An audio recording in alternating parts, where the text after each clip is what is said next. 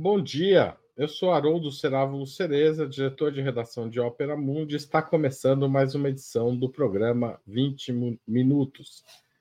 Samuel Weiner, um dos mais importantes nomes do jornalismo brasileiro, nasceu há 112 anos no dia 16 de janeiro, ou seja, fez aniversário ontem.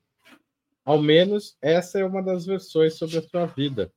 Nascido na Bessarabia, atual Moldávia, sob o Império Russo, imigrou para o Brasil ainda criança é, e se tornou depois um dos maiores jornalistas brasileiros. Mas a sua data de nascimento sempre foi uma questão polêmica. Vamos falar sobre isso e sobre outros assuntos sobre a vida desse jornalista combativo que fundou, entre outras publicações, Diretrizes, Última Hora, foi inimigo do Carlos Lacerda, etc, etc, etc. Nós vamos conversar com Carla, Carla Monteiro, formada pela PUC Minas. Ela trabalhou nos jornais Estado de, São, Estado de Minas, Folha de São Paulo, O Globo, Veja Trip. E em 2020 lançou a biografia Samuel Weiner, O Homem que Estava Lá. Atualmente ela prepara uma biografia sobre de, do, de Leonel Brizola. Então, enfim, a conversa vai ser boa. A gente vai fazer ela depois da vinheta. Valeu!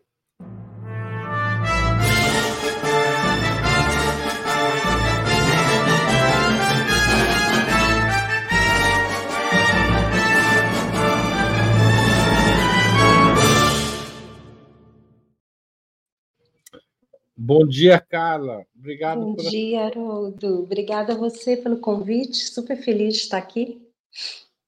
Você sabe que a gente, em Opera Mundi, teve uma época que a gente teve uma revista impressa chamada Samuel, né? E era em homenagem ao Samuel Weiner. Durou eu me lembro, me lembro da revista Samuel. Eu não sabia que era da Ópera Mundi, mas eu me lembro, sim. É, a gente era uma homenagem a ele. É, bom, é, antes de fazer a primeira pergunta, eu queria dizer que para vocês mandarem perguntas pelo chat e de preferência pelo super chat na medida do possível, a gente vai passar essas perguntas à nossa convidada. Carla, que dia nasceu Samuel Weiner? Já que eu puxei essa história no começo, conta para gente. Nossa, só Deus sabe, viu, Haroldo? O Samuel ele tinha duas datas de nascimento, né? É, poderia ter sido em janeiro de 2012 ou dezembro de 2014.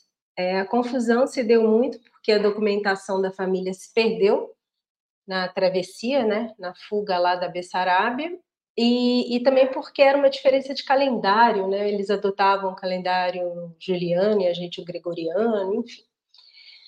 Ele não tinha documento, né? Como a maioria dos judeus pobres que chegavam aqui no porão de navio e tal. A vida dele começa aí. E, mas isso vai ter um papel político pesado depois, né? Bom. É, eu, eu acho que a gente podia falar um pouquinho, né, da origem dele, como é que ele veio parar no Brasil, né? Ótimo, pode. E aí, é, eu acho que aí todo mundo guarda essa origem, porque essa origem vai fazer muito sentido na história dele mais tarde, né? O Samuel ele nasceu na Bessarabia, num povoadinho muito pequeno que se chamava Yedenitz que era basicamente um, um, um chitel, né, que eles chamavam do, dos judeus lá na, na Bessarabia. E ele nasceu é, em 1912, ou seja, cinco anos antes da Revolução de 17. A Rússia estava completamente convulsionada, né, e, e, e, e muito impregnada pelo, pelo, por uma epidemia de antissemitismo, né? Os judeus eram muito confundidos com os comunistas, né? É, tinha até um ditado que falavam os trotes que fazem a revolução e os Rosenberg pagam a conta, né? Porque os pogroms matavam muita gente, né? Chegavam nos vilarejos, saqueavam tudo, estupravam as mulheres, né? Tem até aí vem a revolução melhora um pouco a vida dos judeus ali, né? Tem o famoso discurso do Lenin pedindo para parar a violência contra, contra os judeus. Mas a coisa vai num, num crescente, uma escala muito grande, vem a, vem a Primeira Guerra, né? Tudo, tudo muito convulsionado, e aí, no fim da, da, da, Primeira Guerra, quando começa de novo ter as rotas marítimas abertas e tal, a família consegue sair da Bessarabia. Eram, na época, oito irmãos, um vai nascer no Brasil, que é a mais nova, Sofia, os outros nasceram lá, e a família vem aí num porão de navio e desembarca na Estação da Luz e vai viver um Bom Retiro, ali é, é, dessas primeiras gerações que, que formaram o Bom Retiro. E é isso, a origem dele é essa, ele cresce ali no, no, no Bom Retiro, e, e, com 16 anos ele se muda para o Rio de Janeiro. Os irmãos mais velhos foram é, trabalhar no comércio de rua no Rio de Janeiro, vendiam tapetes na Praça 11, que era o Bom Retiro do Rio de Janeiro. Era uma comunidade judaica mais estruturada, né? A Praça 11 se dividia entre negros e judeus. Os judeus se estruturaram ali, né? Já tinha casa de empréstimo para judeu, tinha toda uma estrutura ali. E ele foi morar lá. E aí começa a vida dele. Como é que ele vira jornalista? Então, Haroldo, o Samuel, ele vai morar nesse no Bom Retiro, no Bom Retiro, na Praça 11. A Praça 11, nessa época, era um lugar muito organizado já. A comunidade judaica São Paulo ainda estava muito desorganizada, mas lá no Rio já existiam, como eu falei, as casas de empréstimo, é, os judeus estabelecidos é, vendiam mercadoria para os judeus que, que, trabalhavam como mascate a prazo. Então, ele e irmão, os irmãos compravam tapetes e vendiam tapetes, era isso. Só que ali começou a, a, a, a é, uma, é, começou uma divisão muito grande na comunidade judaica, né? Tinha os judeus comunistas, né? Que eram os judeus que eram antisionistas. É, eles é, advogavam né, pela, pela, para que os judeus se engajassem na, nas classes operárias dos países de, que os acolheram, né, e, eles, e aí tinha os judeus sionistas gerais, que chamavam, que eram os sionistas conservadores, e os, os chamados sionistas socialistas. O irmão mais velho do Samuel Weiner, o Arthur Weiner, é um dos fundadores no Brasil do Poalesion, que era uma dissidência do Bunge, da ação é, da como é que chama? É, dos trabalhistas lá da Polônia, Lituânia. Um movimento sindical judaico é, polonês, russo, né, nessa região. Isso. O, o, o, Arthur, ele, ele é um dos fundadores do Palesion ali na região da Praça 11, um militante ali daquele sionismo ali de primeira hora. E o Samuel, e eles tinham jornais, né? Os, os sionistas gerais tinham jornais, os antisionistas tinham jornais, os sionistas ditos socialistas tinham jornais, e o Samuel ele começa ali, nessa imprensa judaica. Ele era militante, ele era muito jovem ainda, ele seguia o irmão. O irmão era um socialista, trabalhista, sionista. E ele seguia o irmão e estava ali nesse, nesse, nesse contexto político muito muito forte, a comunidade judaica, né, eles se engalfinhavam ali em torno dessas questões, né? E aí, aí, quando vem os anos 30, logo depois da Revolução de 30, acho que foi 33 ou 34, o Samuel vai, ele é escolhido ali dentro daquela comunidade, né? Ele era inteligente, muito safo, muito, muito charmoso, né? O Samuel tinha essa característica, e aí ele vai editar o Diário Israelita, que era uma página dentro do Diário de Notícias, que era um jornal grande do Rio de Janeiro. E ele começa a carreira ali. Então, eu sempre digo assim que a vida de Samuel é muito marcada pelo antissemitismo. Né? Ele vem para o Brasil por causa do antissemitismo, ele entra no jornalismo por causa da ascensão do antissemitismo na Europa, ele vai é, ser o editor dessa coluna que chamava Diário, Cario, é, Diário Israelita, que era, que era bancada pelos judeus comerciantes. E aí, no Diário Israelita, é engraçado, porque é praticamente assim, você, é a primeira vez que você começa a ler os nomes dos nazistas no jornal, né? Ali ele já falava de Goebbels, de Göring, de Hitler, isso a gente está falando de 33, 34, quando ainda aqui no Brasil não se tinha tanta informação do que se passava lá na, na Alemanha, Áustria. E aí a coluna era dividida assim: Berlim, Varsóvia, Praga, sabe? Era era para informar a comunidade judaica, basicamente, do que se passava. E que ele aconte- começa em aí. cada lugar, em cada centro europeu onde a ameaça estava ocorrendo, né?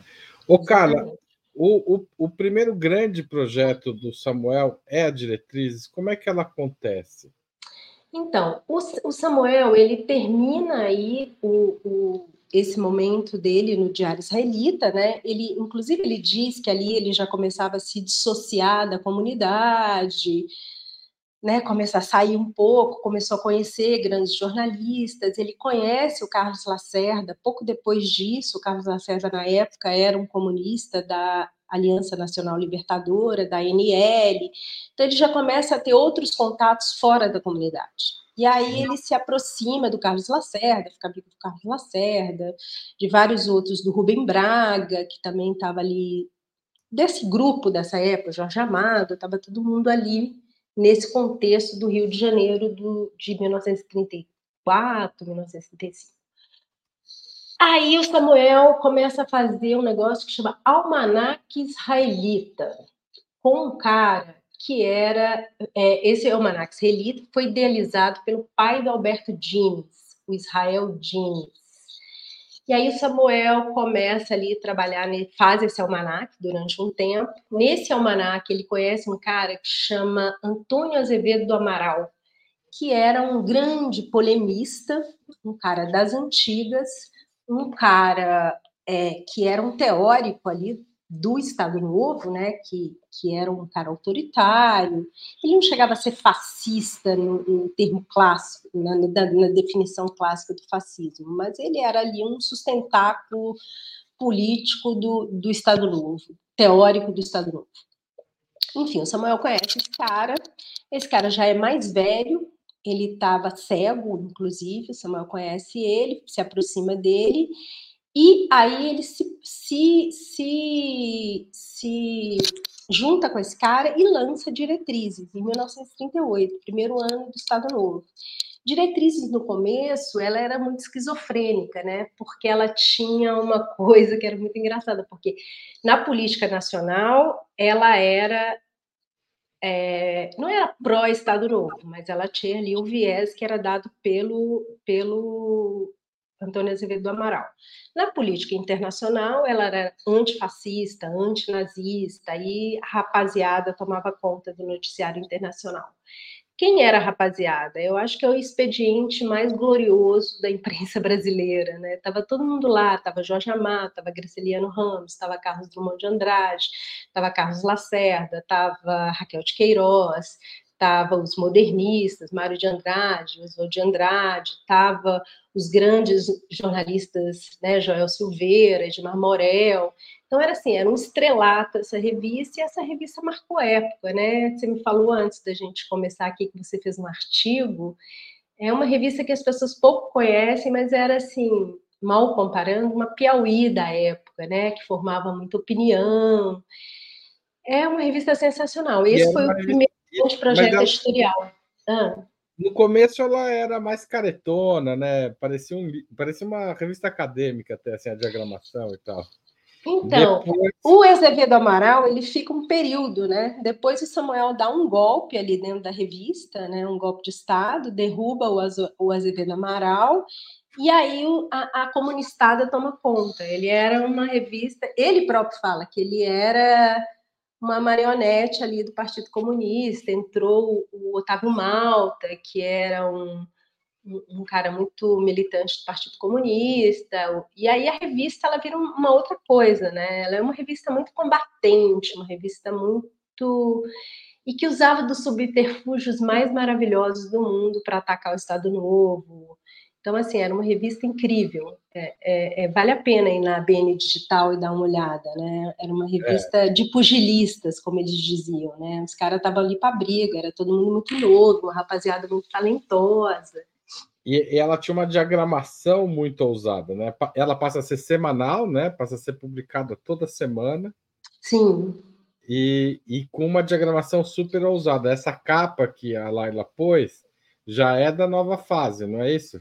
Já é Deixa eu ver qual capa que ela colocou. Põe, põe, lá de novo, Laila. Sim, é da nova fase. Isso aí é quando. quando é da guerra, né? É, sim. É. Segunda fase. O... A primeira fase durou pouco, né? Logo eles derrubam o Azevedo Amaral do comando da revista e eles assumem o comando da revista. Tem até uma frase legal do Jorge Amado que ele dizia assim: éramos jovens e fazíamos miséria, porque eles eram todos os dias chamados lá no DIP, aí tinha que explicar e aquele, né, aquele enfrentamento direto com a censura. Mas aí chega 1944 o DIP, enfim, fecha a diretriz, ela vai ser reaberta depois, com, com outra direção, Samuel já não vai estar mais. Mas aí o Samuel foge do Brasil, ele vai pro, primeiro para o Uruguai, depois para a Argentina, depois para o Chile. Esse capítulo do Chile é muito interessante, porque ele foi morar com o Allende, o Salvador Allende, que na época acho que era deputado ou senador, não sei, não me lembro, nem sei se tem deputado senador no Chile nessa época de, com essa denominação, mas ele era um congressista. E aí ele participa muito ali da esquerda latino-americana, daquela coisa que estava crescendo, começando né, a, a, a, a ficar muito forte lá no Chile e tal. Ele fica um tempo no Chile, ele participa de vários é, eventos ali com Neruda, com Allende, né, uma, uma escola de esquerda latino-americana para ele. Depois ele vai para Washington, cobre a campanha do Roosevelt, para o Globo, e dali ele dá uma volta no Brasil, tenta re, é, o Estado Novo cai aqui, 45, termina o Estado Novo, ele retorna, tenta é, é, fazer renascer diretrizes, mas aí a coisa não dá muito certo. Ele vai para a Europa, cobrir o pós-guerra. Ele chega na França no dia que os Estados Unidos jogaram a bomba de Hiroshima. Ele chegou bem no fim da guerra. Agora, o, o Samuel, é, essa geração é realmente tem muitas giravoltas políticas assim num prazo muito pequeno. Né? Diretriz eu estava é, é, a Diretriz publica um romance escrito a cinco mãos, é esse que tava, a gente estava comentando, que é Jorge Amado, Zé Lins do Rego, Graciliano Ramos, Aníbal Machado e Raquel de Queiroz. Quando começa a publicar, são os cinco. Daí o Jorge Amado, que era o mais conhecido, precisa fugir e ir para o exílio no meio da publicação. Daí, no final o, da publicação, o Brasil está saliando nos Estados Unidos. Daí eles continuam irritando vagas, né? Assim, provocando vagas, e, e o DIP fecha diretrizes. Mas aí o Samuel vai voltar e vai ser, digamos, o articulador da volta do Getúlio ao poder em 1950. Como é que acontece? Articulador, não sei se é um, um articulador político, mas ele vai fazer a grande entrevista que marca a volta do Getúlio para a cena política brasileira. Como é que foi essa aproximação entre os dois? Então, isso é, isso é tão louco, né? Porque também a esquerda mudou, né? Na época, o, o, o fascista, que era o Getúlio, se torna o trabalhista, é, o fascista de ontem é o trabalhista de hoje, né? Um cara ali que, que eu acho que até hoje a gente está disputando o legado do Getúlio Vargas, né? Leis trabalhistas, Petrobras, Eletrobras, tudo isso é legado do Getúlio, né? Então a esquerda muda, né? O Samuel muda com ela. O Samuel, ele tinha feito o quê? Ele foi lá para Paris, ficou lá cobrindo pós-guerra, ele foi o único jornalista brasileiro no Tribunal de Nuremberg, ele é o único brasileiro, é, é, é, o único não, mas ele cobre ali o nascimento de Israel em 48, no fronte judaico, era o Murilo Marroquim no fronte árabe, o Samuel no fronte judaico, enfim, ele tem ali uma carreira de correspondente internacional. Quando ele volta para o Brasil, a, a, a, cena política está mudando, né? O Getúlio Vargas estava lá exilado em São Borja.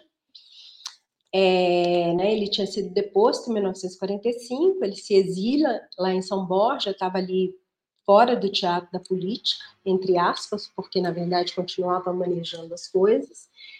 E o Samuel Weiner contou, essa é a versão dele, mas no livro quem lê vai ver que não é bem assim, mas o que ele contava é que ele tinha ido no Rio Grande do Sul fazer uma matéria sobre trigo, a questão do trigo, e ao sobrevoar a estância dos Vargas, que era a estância Santos Reis, ele resolveu dar uma incerta. Olha, casa do, do ex-ditador, vou dar uma descidinha lá e tentar uma entrevista. A coisa não aconteceu dessa forma. É, no livro eu mostro a troca de correspondências da Alzira Vargas com Getúlio, que mostra que essa entrevista ela foi pré-combinada e tem todo um esquema ali mas só sei que ele desce ali, entrevista o Getúlio, é uma entrevista realmente muito boa, eu li a entrevista, uma grande entrevista, e o Getúlio volta para a cena política, e a partir daí ele começa a se aproximar do Getúlio, ele é o único jornalista a cobrir a campanha do Getúlio, na época os, os jornais todos praticamente entraram na campanha do brigadeiro Eduardo Gomes, e o Samuel o único a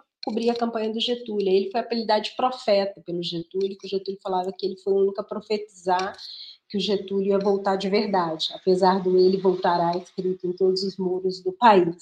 Mas aí ele se aproxima do Getúlio e quando Getúlio é eleito, Getúlio pergunta para ele: por que tu não fazes um jornal? E aí começa a história da última hora, que é uma história, um capítulo muito importante da imprensa brasileira e infelizmente, a juventude hoje não conhece, mas quem tiver a oportunidade de ler, assim, é, um, é uma história épica da imprensa, né? É um momento épico, assim. É uma história muito fora da curva da imprensa brasileira. Tanto assim, a origem, ou seja, nasce como um grande projeto, nasce com o apoio do governo, mas o governo sendo muito bombardeado por esse apoio. Eu acho que é legal, cara, se você puder contar isso, porque isso dá em CPI, dá eventualmente até no suicídio do Getúlio, de certa forma, tá ligado. Sim, é o começo da crise, né? É o começo é. da crise que leva o Getúlio ao suicídio. Bom, nos primeiros anos, 51, 52, o Samuel lança a última hora no Rio, lança a última hora em São Paulo. A última hora no Rio começa a bater de frente com os vespertinos tradicionais, que era o Globo. É, no Rio, em São Paulo domina porque era um jornal. Fala um pouquinho do jornal, né, Haroldo? Era um jornal muito moderno para a época, assim. A imprensa, a gente tem que lembrar que estava completamente adormecida, né? Vinha de anos de censura do DIP. Então, os jornais eram velhos. Você abria os jornais, eles traziam noticiário internacional na capa, nenhuma foto, uma coisa assim, realmente dos anos 30 ainda. E o Samuel ele chega com um jornal arrebentando, assim, ele tinha dinheiro para isso, né? O Getúlio franqueou ali para ele o, o, o, Banco do Brasil, né? Os empréstimos do Banco do Brasil, o que vai render a CPI posteriormente. Não é que Getúlio deu dinheiro para ele, mas, mas ali o Ricardo Jafé, que era o presidente do Banco do Brasil, facilita ali os empréstimos, né? A acusação depois é que ele fez os empréstimos sem garantia, mas o Globo tinha, o Roberto Marinho tinha empréstimos exatamente iguais, né? Ele tinha empréstimos em não sei quantos bancos públicos em que ele dava a mesma rotativa como garantia. O Chateaubriand tinha empréstimos a perder de vista, mas o Samuel era de esquerda e judeu, então ele não podia. Mas, enfim, voltando lá à última hora. A última hora era um jornal espetacular mesmo. A última hora inovou a imprensa brasileira. Ela trouxe a fotografia como linguagem, né? a, a, reportagem fotográfica, ela traz a diagramação. Antes não tinha, as matérias começavam numa página e terminavam na outra. Ela traz a reportagem de, de, um outro jeito, de uma outra forma moderna de reportagem. São muitas inovações, assim. A cor, né? Traz o azul, ali o logo da última hora era azul. É, ela investe muito nos profissionais. Antes, jornalismo era um bico. Isso irrita muito os donos de jornais também. O Samuel começa a pagar as pessoas, até para tirá-las dos jornais já, já estabelecidos. Né? Vem Otto Lara Rezende, vem Nelson Rodrigues, vem assim uma turma, a mesma turma, o mesmo quilate da galera lá de diretrizes, vem todo mundo para a última hora. Ele começa a pagar salários altos. Então, essa galera sai todo mundo de onde estava e vai para a última hora, e a última hora era um jornal realmente trabalhista, assim, ele não era, ele não era tão. É, não era um jornal pelego, né, como, como costumam hoje dizer. Não era nada disso. Última hora no jornal, por exemplo. Se tinha uma greve, enquanto todos os jornais estavam denunciando a quebradeira, denunciando, fazendo as denúncias de sempre, a última hora estava lá defendendo direito de greve.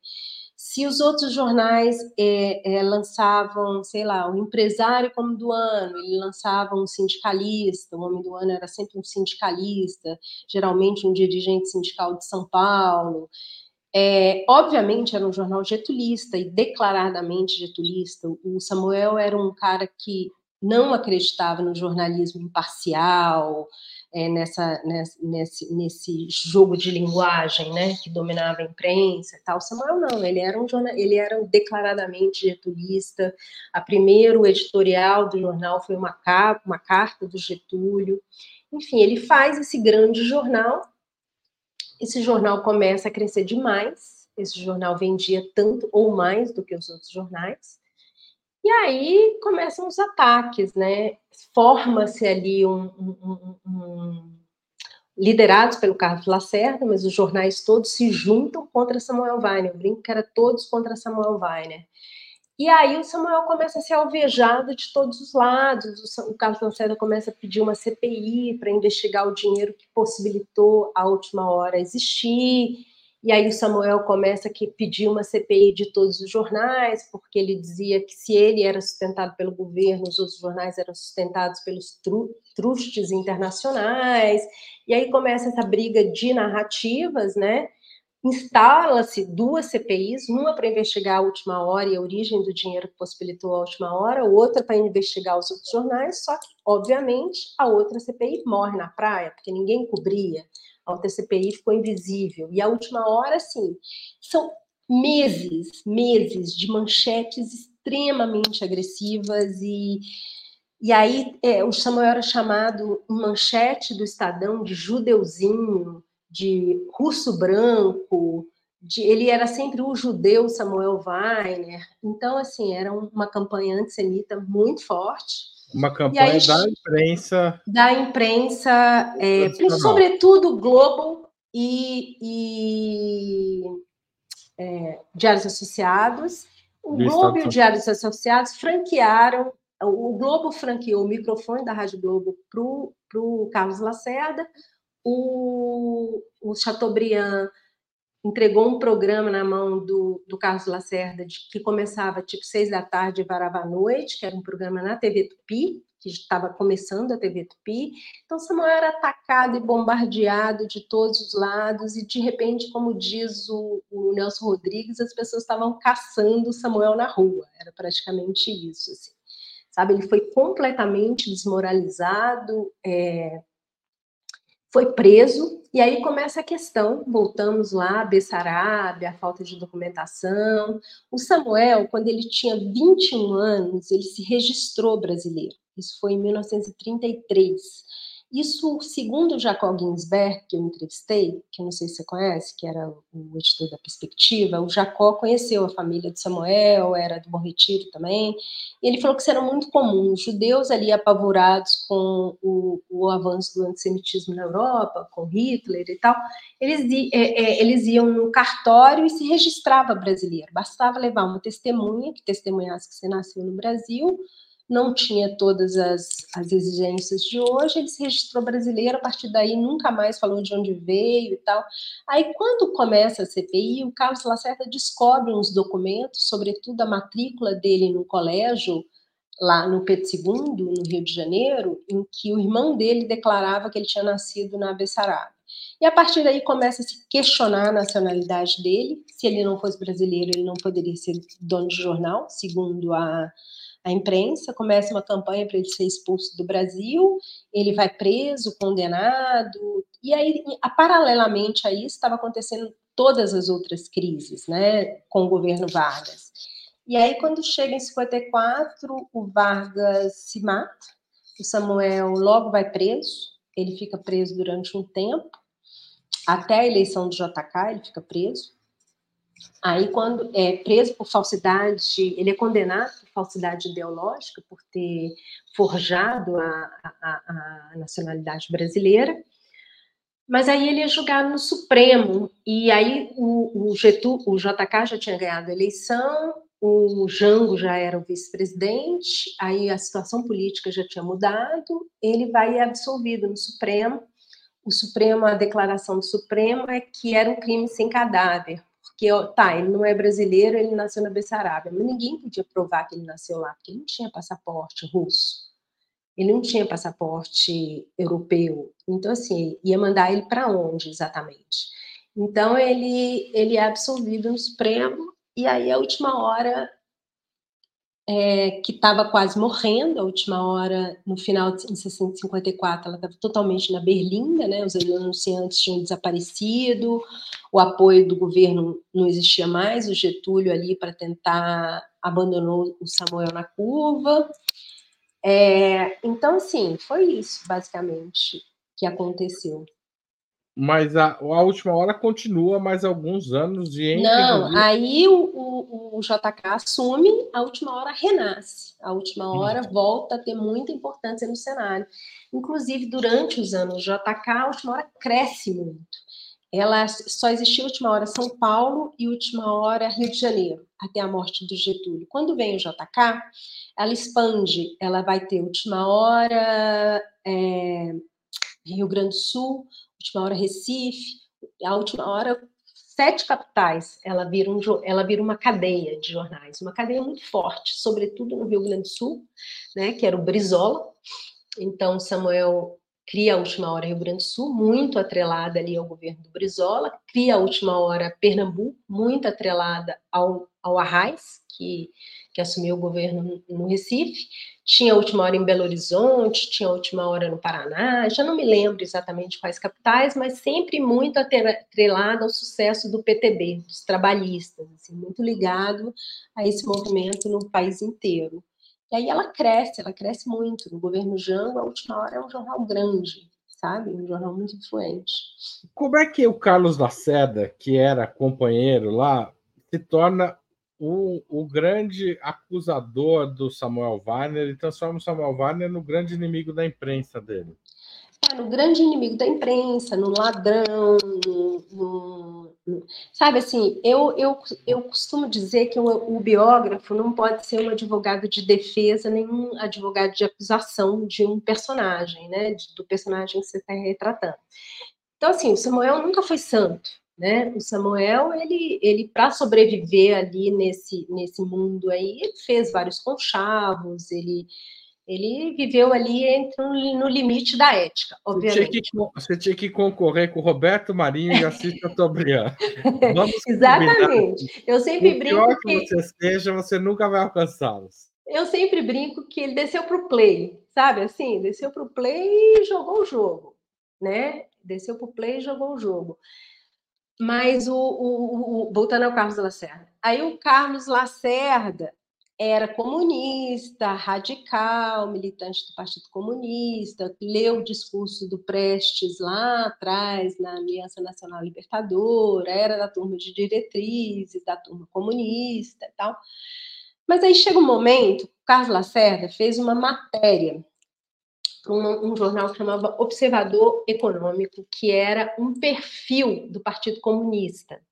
E nesse perfil do Partido Comunista, ele, na verdade, isso é muito controverso. Eu acho que ele não entregava ninguém, porque as pessoas que ele citava ali eram comunistas muito conhecidos. Então, assim, não estava revelando nada. Mas o Partido Comunista ficou puto, ele foi excomungado pelo Partido Comunista, e naquela época o povo era Partido Comunista raiz, né? Assim, se o Partido Comunista excomungou o Carlos Lacerda, ele passou a não ser mais aceito nas rodas de esquerda.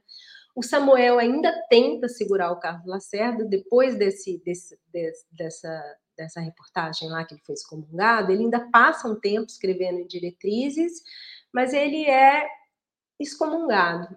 E aí a situação dele fica muito difícil. O Jorge Amado, por exemplo, não aceita que ele esteja lá em diretrizes, Rubem Braga também não aceita, e aí vira um, um, um ali. O Samuel tem que demitir o Carlos Lacerda. Aí o ódio começa a ferver. E esse ódio, ele vai ter vários capítulos, e na, na, na, no livro você vai compreendendo como os dois vão de melhores amigos a, pior, a melhores inimigos, né? Porque eu digo também que se não fosse o Carlos Lacerda, talvez o Samuel nem fosse tão famoso como ele ficou, porque o Carlos Lacerda tomou, tornou o Samuel o inimigo número um do, da direita brasileira.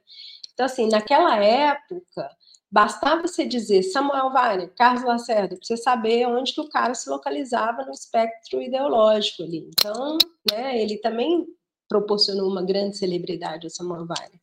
Então, eles vão ali de inimigos, é eles vão construindo uma inimizade. São vários episódios. Ele é demitido de diretrizes, depois ele numa tentativa de voltar para o Partido Comunista, ele pede o Samuel Weiner que publique uma carta dele de desculpa ali em diretrizes, diretrizes não topa, aí ele fica com mais ódio. Aí eles se encontram lá na, na no pós-guerra, o, Sam, o, o, Samuel, o Carlos Lacerda era contra Israel, Samuel era a favor de Israel. Aí eles sabe, o ódio vai num crescente, assim, um antagonismo que culmina na CPI da última hora, que o Carlos Lacerda realmente tentou destruir o Samuel como um ser humano, assim, né? Tentou caçar a, o direito dele de ser brasileiro, né? Tentou expulsar ele do país, assim, e eles nunca mais retomam. Inclusive, quando o Jango vai para frente ampla, lá na frente, o Samuel é muito crítico à frente ampla eu, é, tem uma hora que a última hora deixa de ser viável. E isso está ligado à ditadura militar. Como é que é essa história da, da última hora pós-64? Então, 64, o Samuel, ele é o primeiro a pedir asilo. Ele, antes do Jango cair efetivamente, ele era ali o homem do Jango, né? Ele foi o homem do Jango, eles eram muito amigos, amigos pessoais, inclusive. A Maria Tereza Goulart fala que o Samuel era o companheiro de boemia do Jango, o Samuel era muito boêmio, né? cara da noite, completamente da noite, então eles eram amigos nesse lugar de boemia, de de irmandade mesmo, viveram juntos os anos de Getúlio, todo aquele início, então eles tinham uma proximidade muito grande. É, quando o Jango está no Rio de Janeiro e está indo para Brasília, sabe aquele momento ali que não sabe se cai, se não cai, vai voar para Brasília para ver se consegue contornar as coisas, o Samuel se despede do Jango ali no Palácio Laranjeiras o Jango vai para Brasília, o Samuel vai para a embaixada do Chile. Então ele vai, ele se exila, ele tinha certeza que o Jango não ia se segurar. Ele se exilou, foi para Paris, ficou em Paris, é, acho que quatro ou cinco anos, e aí ele volta em 68, pouquinho antes do AI-5. E a última hora já está destroçada, a última hora já praticamente não se aguenta nas pernas. Milhões de dívidas, né? O Samuel ficou completamente falido, assim, eu li as coisas, ele estava vendendo, leiloando abajur, prataria, lustre, sofá, para conseguir pagar as dívidas trabalhistas, tentando vender o que sobrou ali do jornal, que era o título, né? Ele já tinha vendido ativos, tipo rotativo, já tinha vendido um monte de coisa. Aí chega 1971, a última hora acaba de vez, assim, a última hora é vendida para um grupo é, eu esqueci o nome, sabe o Marcelo Alencar, que foi prefeito lá de, do Rio de Janeiro, é para o grupo dos irmãos Alencar, ele vende a última hora, mas aí ele estava muito falido, assim, muito falido, ele estava no chão, assim. Ele perdeu absolutamente tudo. O, Samuel sempre dizia, Haroldo, uma frase que eu acho que, que diz muito como o antissemitismo marcou a vida de Samuel Weiner. Ele, as pessoas perguntavam, perguntavam para ele, ali na, na confecção do Minha Razão de Viver, por que ele nunca juntou dinheiro? Por que ele nunca comprou um apartamento para ele? Ele não tinha nenhum apartamento no nome dele. O único apartamento que ele comprou foi para Danusa, que é a mãe dos filhos. Então, o Samuel Weiner, ele faliu completamente. Aí perguntavam isso para ele, ele dizia que se ele tivesse enriquecido, ele seria mais um judeu que enriqueceu. Sabe? Daí você vê o tanto que ele era condicionado pelo antissemitismo. Assim. E aí ele fica muito pobre, muito pobre, e, e vai para São Paulo. Sai do Rio de Janeiro, vai para São Paulo, e no, em São Paulo ele tenta criar um jornal aí, um, mas ele é socorrido pelo Frias. O Frias tinha muita admiração por ele, por ele assim. O Frias era um cara muito Frias era muito inteligente, né? Não dá para negar isso dele, do velho Frias, né? E o velho Frias leva o Samuel Weiner para a última hora e ele começa a escrever uma coluna na página 2 da Folha. Os Frias compram a marca Última Hora? Compram a marca Última Hora. O Samuel dirige um, tempo ali como funcionário. A, a Última Hora São Paulo. A Última Hora São Paulo. A Última Hora Rio vai para os irmãos Alencar, a Última Hora São Paulo vai para os Frias. Só que é o, o, o Frias contrata o Samuel para editar a Última Hora São Paulo, para ser o diretor. Só que aí não dura muito. Foi um período até bom, assim, porque é aí que nasce pessoas como o Mário Prata, trabalhava lá, tem uma geração que trabalhou lá, sabe? Uma geração de São Paulo que trabalhou nesse momento, Última Hora São Paulo, com Samuel Weiner, diretor, mas Última Hora, eles falam a Última Hora do Frias a última hora do Frias não, não dura muito ali. Aí o Samuel fi, tenta fazer um jornal, que é o Aqui São Paulo, mas aí ele é perseguido pela ditadura, o Aqui São Paulo não dura, e aí ele acaba se tornando um colunista da Folha, ele termina a vida como colunista da Folha. É... Engraçado, Samuel... só uma parte que, como colunista da Folha, o Samuel cobriu o Lula. Tem artigos muito interessantes Samuel, greves de 79, muitos artigos de Samuel sobre as greves de 79. O, o Samuel sempre ficou no campo da esquerda mesmo, né? Ele não, ele não fez esse. É, claro que é uma esquerda que às vezes namora com a direita e tal, mas ele, ele nunca fez um caminho de, de semelhante ao do Carlos Lacerda, né? Ele é uma figura. Não, muito... o Samuel Weiner, ele era, eu acho que muito pela origem dele, né? Lá na esquerda judaica dos anos 30, né? Uma esquerda trabalhista, bundista, né? Digamos. Ele era um trabalhista, ele sempre foi trabalhista. Ele foi trabalhista da juventude até a morte, assim, sabe? Ele, ele, era muito ligado nisso, assim, tanto que ele, ele, ele volta e vai apoiar o PT. Ô, Carla, antes da gente continuar, eu queria comentar que nós, da imprensa independente, a, a gente vive essencialmente da contribuição dos espectadores e do leit dos leitores. Então, se você gosta do jornalismo de Opera Mundi, gosta do que a gente faz, quer que a gente faça mais, faça uma assinatura anual em www.operamundi.com.br barra apoio. Você também pode se tornar membro pagante do nosso canal no YouTube. Se você quiser, pode fazer um super chat, um super sticker agora mesmo, ou um valeu demais quando estiver assistindo o programa gravado. Também tem sempre o Pix, apoia.operamundi.com.br. Lembrando que a, a gente está com uma campanha para quem é, fizer uma assinatura anual de Opera Mundi, operamundi.com.br barra apoio IFEM anual quem fizer assinatura durante o mês de janeiro vai ganhar o livro do Breno Altman contra o sionismo, autografado pelo Breno, tá certo? A gente vai mandar aqui. Nesse aspecto, o Breno não, não, não provavelmente o Samuel, talvez o Samuel tivesse mudado de oposição, mas o Breno é, é também judeu e anti-sionista, né? Então, é bom para entrar nessa discussão. A vida do... E a gente, essa Ópera Mundi teve um, uma revista é, com o nome de Samuel e homenagem a Samuel Weiner, como eu falei. É, eu acho que eu vou só fazer uma parte aqui. Você falou que Samuel teria mudado. É, é, se ele seria. Não, não sei se teria mudado. É, também não sei, ninguém sabe, né? Mas eu acho que o sionismo do Samuel ficou lá nos anos 40, sabe? Eu acho que ele não, não é, ele não, não, participou muito assim da, da, da, comunidade judaica. Ele tinha até uma forma assim de autonegação. Não era autonegação, ele nunca disse que ele não era judeu, mas ele se afastou abso, absolutamente da comunidade judaica depois. Do, ele re, se reaproxima durante o processo, durante a CPI da última hora, porque ele recebeu um gesto muito bonito dos judeus do, do Bom Retiro. Vários rabinos e, e, e, pessoas do Bom Retiro foram depor falando que tinha visto ele ser circuncisado, que era uma mentira, porque ele nasceu aqui, mas ele recebeu essa solidariedade. Mas, diante da conjuntura, como diz a Dilma, depende da situação, é preciso mentir, né? Aliás, o Antônio Scameta tem um livro muito bonito para crianças, cara. Não sei se você leu, eu não lembro o nome de cabeça aqui. Que durante a ditadura do Chile é, é, são os pais ensinando a criança a mentir.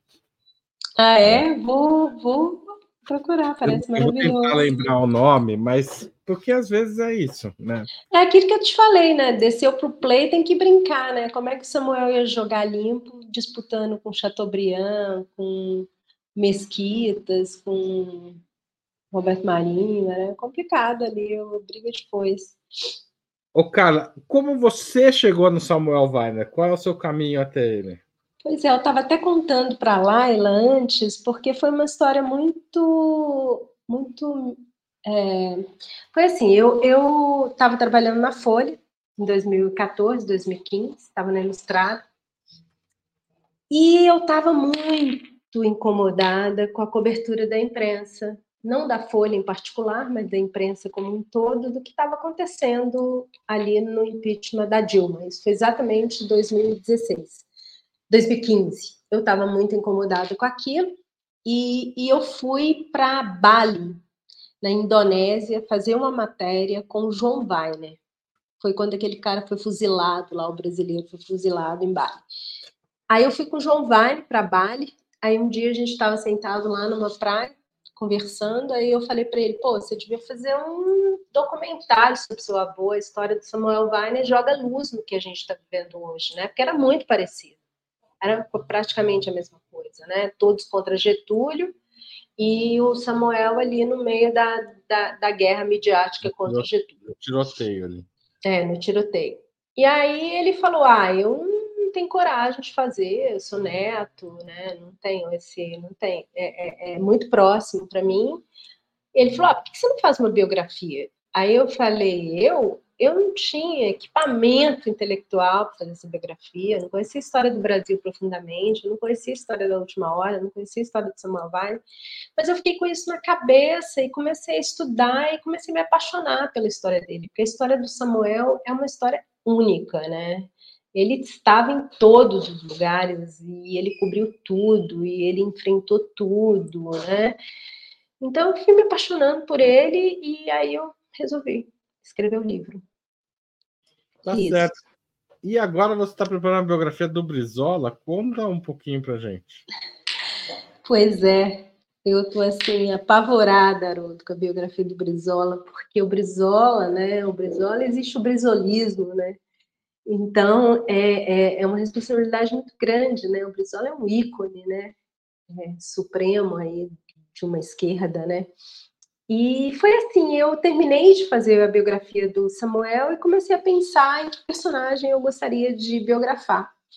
E aí eu, eu comecei a. Eu queria na mesma época, né? Porque biografia é, é a história de um tempo, né? A história de uma época. É, é a história. Parece a história de uma pessoa, mas é um pouco mais que isso. É, muito mais que isso, né? A história de um tempo, né? E, e aí eu falei, pô, eu não vou estudar tudo de novo, sabe? Para fazer Samuel Weiner, eu tive que estudar toda a história do getulismo, do Jango, do JK é, da imprensa, né? Você ter uma base ali. E aí eu falei, pô, vou pegar o mesmo período histórico. Aí eu, eu pensei no Darcy Ribeiro. O Darcy Ribeiro é meu conterrâneo, eu conheci pessoas da família do Darcy, a minha família é de Montes Claros também, aí eu pensei no Darcy. Aí tinha algumas questões aí de, de familiares que envolviam Darcy, aí eu falei, ah, vou fazer o Brizola.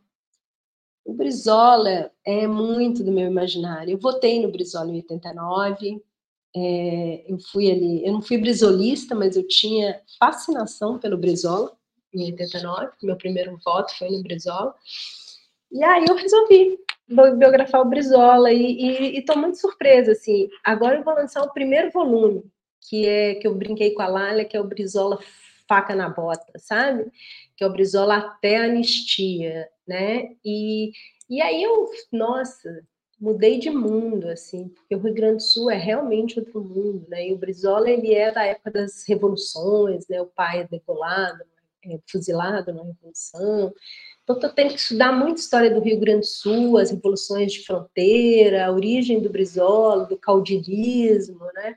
Então, assim, é outra viagem. Passei agora meses no Uruguai, descobri um Brizola completamente tupamaro lá no Uruguai, ligado aos tupamaros.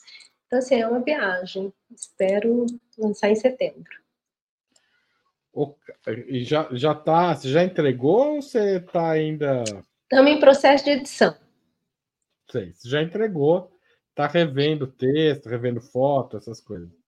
É, é revendo e, e, reescrevendo, né? Que é sempre. É, é o uma... pânico dos editores, mas tudo é. bem. E nossa senhora, meu Deus, o Brizola tem uma história muito longa, sabe? Uma história difícil, assim porque como né, as pessoas esperam uma geografia, né, o São Brizola, e o Brizola também teve várias falhas, assim como Samuel Weiner, né? Então é difícil enfrentar esse essa expectativa que as pessoas têm em relação ao Brizola, né? Então estou aí construindo da melhor forma. Tá certo. Ô Carla, a gente sempre pede aos nossos convidados e convidadas que sugiram um filme um, um, ou uma série e um livro no final da entrevista. Que livro você indicaria para quem está assistindo nossa live agora, ao vivo ou depois? O Haroldo, eu resolvi indicar Complô contra a América, do Philip Roth, que tem a, o livro e a série. É, resolvi por um motivo muito específico, porque é, eu, eu, eu, eu, embora eu acho que, obviamente, o, o, antissemitismo e a islamofobia no momento não se comparem, né? não dá para fazer essa régua, mas eu, eu tive uma questão aí, um, uma pessoa foi no meu, no meu Instagram dizer que eu promovo judeus, que eu que judeus são assassinos de crianças, Aí eu falei, pô, isso não é antissemitismo nem da era contemporânea, né? Isso é antissemitismo medieval, né? Judeus que matam criancinhas e tal. E o complô contra a América, o Philip Roth, ele traz aí para agora, né? Porque islamofobia a gente convive muito, né? Desde 2001. E o antissemitismo ficou lá no, no, no pós-guerra, né? Então, assim, no complô contra a América, o, o Philip Roth, ele traça uma maestria o que, que é quando o antissemitismo começa a se levantar. Né? Então, ele conta ali, é uma história, é, é, um, é um, Estados Unidos fictício. É, eu trouxe por conta disso, porque eu virei uma promotora de judeus, é, por causa de Samuel Weiner e, e das coisas que eu, que, eu, que eu escrevi sobre ele. E não só por isso, mas por isso também. E aí eu resolvi indicar isso. E série, eu me apaixonei completamente por uma série maravilhosa que é o Cangaço Novo. Achei assim foda. Foda, assim. Cangaço Novo é uma série incrível. É uma linguagem nova, é o, sei lá, é o Chico Science em série. E aí eu quis indicar. Você está sem voz, Haroldo. Ah. Bom, de novo, no final, eu relaxei e vou. É... Onde que tá? Em que, em que, onde dá para assistir Cangaço Novo? No Prime. No Prime, tá certo. Então, ficam aí as sugestões. Ah, a Laida estava me avisando do microfone também, mas é, já está resolvido. Carla, muito obrigado pela entrevista sobre Samuel Weiner. É, e eu espero que você volte aqui para falar do Brizola assim que ele for lançado. Eu falei para a Laila, já coloquei meu nome aí na fila, quero voltar sim. O Brizola tem tudo a ver com, com, com o Operamundi, né? Um... O Brizola lançou vários jornais alternativos ao longo da vida. Vai ser legal. Então, já está convidado a voltar aqui. Muito obrigado e até mais. Gente, obrigado vocês. Obrigada, obrigada, gente. Obrigada. Obrigada, Haroldo. Um abraço. Tchau, tchau.